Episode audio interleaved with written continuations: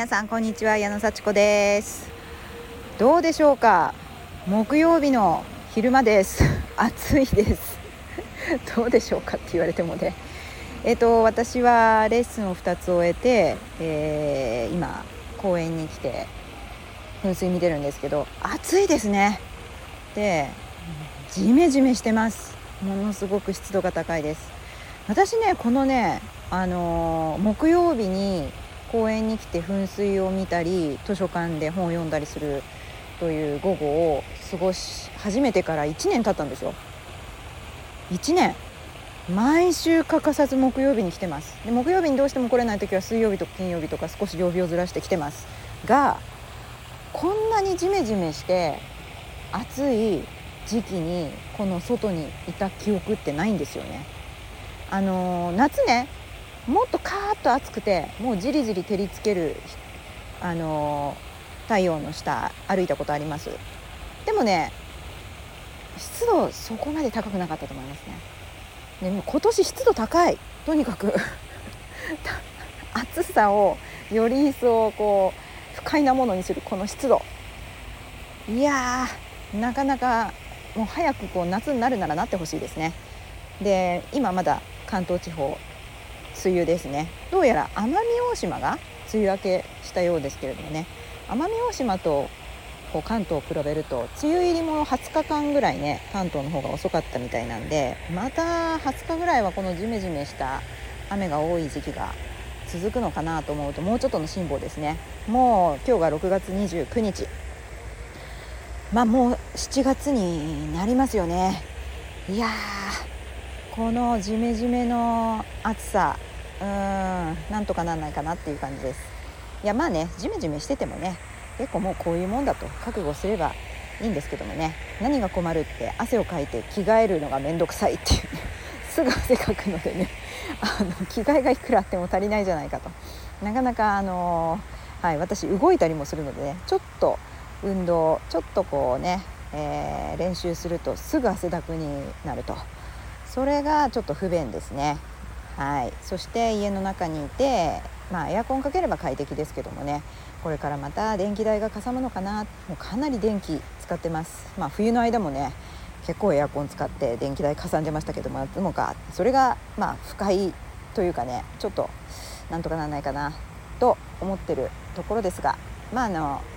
ジメジメとかね暑さを寒さを我慢してもしょうがないのでそこは惜しみなくあの結構私はテクノロジーの こうね、えー、力を借りて、まあ、つまりエアコンつけちゃいますけどね。はい。まあいろんな工夫ができることもあるでしょうね。はい。どんなこうね日々をお過ごしでしょうか。いや私は今日はねいや本当にこの感じ方このジメジメをなんとかできないかなっていうことを考えつついやーなんか自分この1年変化したなっていうのをねまたちょっと話してみたいと思います。考え方がめちゃくちゃ変わりました。うん。たった1年足らずで。あ私ね去年のあの4月ぐらいからもう7月に辞めようと思ってお仕事をね。あのー、まあ徐々にねあの働く日数減らしてったんですけど7月末で1回辞めたんですね。まあ1回辞めたというかまあ1回なんですけど辞めて、まあ、そこからあのインストラクターをずっとやりつつ、まあ、コーチングをというサービスをね提供したりしてね、まあ、あの自分でねフリーでやってるんですけどもいやーなんかね結構私やっぱり JAXA というところで、ね、長く勤めたのでね宇宙のお仕事すごく大好きでやってたのでもうそのね反動というかなんで辞めちゃったんだろうなっていうのはすごく大きかったです。あの辞めても自分の人生もう一回生きるんだみたいな勢いで全部好きなことをやろうということで、あのー、覚悟して辞めたんですけれどもやっぱり得意な仕事をねずっと続けていた方が良かったんじゃないかなとかまた得意な仕事にねあの戻りたいなとかそういう気持ちが、あのー、結構出てきましたよ。うん、そりゃそうですよね長くやってたんですから。うん、でねあのそれはそれでもう認めました。あのなんでこんな気持ちになるんだろうってずっと結構ねうつうつしてたこともあったんですけどあのもうそれはしょうがないと。そうそういう気持ち私本当にあるんだなって。でこれ辞めた人みんなそう思うかもしれませんよね。なんかすぐに転職してまたね、あのー、忙しく働くっていう手もあったんですけど私ちょっとなんか転職っていうよりもこう自分の自由な時間をね楽しみたいって思ったのでこうわざとねあのフリーを続けてるわけですけどもこれもしねすぐ転職してそっちのまたお仕事に朝から晩まで没頭みたいなことをしてたら、まあ、まあまあそれはそれでね夢中になって多分すごいやってやってたと思うんですけどとことん自分と向き合う時間をね取ったんですよ。そう。もう本当にあの、まあ、インストラクターをねするために体鍛えて練習にも時間かかるし、まあ、贅沢ですけれどもそこにね時間を費やしつつコーチングの勉強をして実際、あのサービスも提供してで自分の、あの本当にやったら何が楽しいだろうっていうことをねで何が重要だろうっていうことをしっかりもう人生学び直すみたいな感じですごい学ぶ時間が多かったんですね。だからこそ自分が何でこんなこう宇宙のお仕事に没頭できたのかっていうのもすごいよく分かりました。もうほんと働くのが大好き。ね。働くのが大好きなんです私。何かに夢中になってたい人間だったんです、まあ、今もそうです。だからフリーと言いながらも結構勉強することあの没頭すること結構あります。だから自,、まあ、自由ですけれども結構忙しいです。どんどんどんどん次から次へとやることを見つけてどんどんやってます。からまあめちゃくちゃ行動もしてるしあの大事だと思うことに時間を使うようにしております。さらにはまあ自分との人間関係家族との人間関係をしっかりねあのないがしろにせずに向き合うということをねあのちょっと恥ずかしいんですけどこれを言うとね今までやっぱ向き合ってなかったなと。自分の気持ちにも家族にも向き合うのを避けてたなっていうのがよく分かりました。本当これは恥ずかしいです。で家族が大事一番とか言いながら実はそんなに大事にしてなかった。本当に。で私はなんか家族を少しほったらかしにして仕事に没頭するのがかっこいいと思ってた。これ本当心からそうですよ。あの口ではね家族第一っていうのに仕事に没頭する自分が大好きで家族は誰かが面倒見てくれればいいなって。子供の面倒を誰か見てくれたらいいなうん。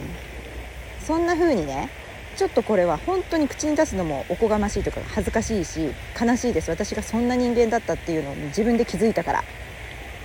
ででもやっぱり子供と一緒に過ごす時間って本当に楽しいのでその時間をなんかこう後ろめたい時間じゃなくて子供と過ごすことは全然悪くない。むしろ大事なことだと。そこを楽しんでいいんだっていうふうに思えたら本当に楽しくなりました。何？ね当たり前のことを言ってますけどね。だから本当に自分がどう思ってるのかって自分にもわからないんですよね。うん。それが私にとっての家族の関係だったんですね。めっちゃないがしろにしてましたね。うん。そういうのが積み重なってというかいろいろ現れてなんか自分の気持ちがささくれだったり子供に冷たく当たったり夫と喧嘩したり文句言ったりそういうのに現れてたんだなというふうに今思います。で今はどうかというとやっぱりこう何て言うかパートナー大事な大事な仲間本当に一緒にいて一番なんか大事にしたいものだなって思いますね。うん、なんかこう本当にかけがえのないものだというふうに思うのでその子供のために何かできることをしてあげたい、うん、本当に子供のためになることだったらしてあげたい。いつかね親の方が先死んじゃいますからね、うん、順番から言えば。全部ねやってあげることはねできないので、まあ、自立したね生き方ができるような経験をしていってほしいしそういう考え方を身につけていってほしいなって願います。そういうふうにねなんか結局自分も成長したしその家族との関係をすごい大事にしつつじゃあ仕事どうする？どうやって収入を得ていくか？本当に好きな仕事は何なのか？どうしたら生きててよかったって思い続けられるのか、まあ、死ぬ時にね私はああ生まれてきてよかったなと思いながら死んでいきたいのでどうしたら最高のね人生で終われるかっていうことをねあの常日頃から考えてそれでこう一歩一歩といいますか毎日あっという間に過ぎてきますけれどもあの大事に過ごしております。なんかそういう心境にねあのなったということはすごい私1年間でねまあまあ随分成長したなと思います。いろんな面倒くさいことありました、うん、でなんかやっぱり考えることも多かったしこれからも考えていくんだと思います。はい。そういう中での1年間早かったな。皆さんはどんな1年を過ごしましたか？そして次の、まあ、1年とか次の半年とかどうやって過ごしますか？この6月末からね。あと半年でまた2023年も終わってしまうわけで年末にね同じようなこと言ってるかもしれません。どうなりたいか？何がしたいか？どうしたらいいのか。もしねモヤモヤしてたとしたらあのちょっとねこう自分をね人間関係から振り返ってみるといいかもしれません。近い人間関係が充実すると本当に幸せ感じられます。ね。まあ私ほどね家族をないがしろにはしてなかない方が多いと思います。大事にしてると思いますけどもね。そう親との関係もあるし子供の関係もあるし、うん、やっぱり仲良くねこう腹を割って話せるようなね人間関係が本当にいいんだと思います。そんな感じでね今日も聞いてくださってありがとうございました。またね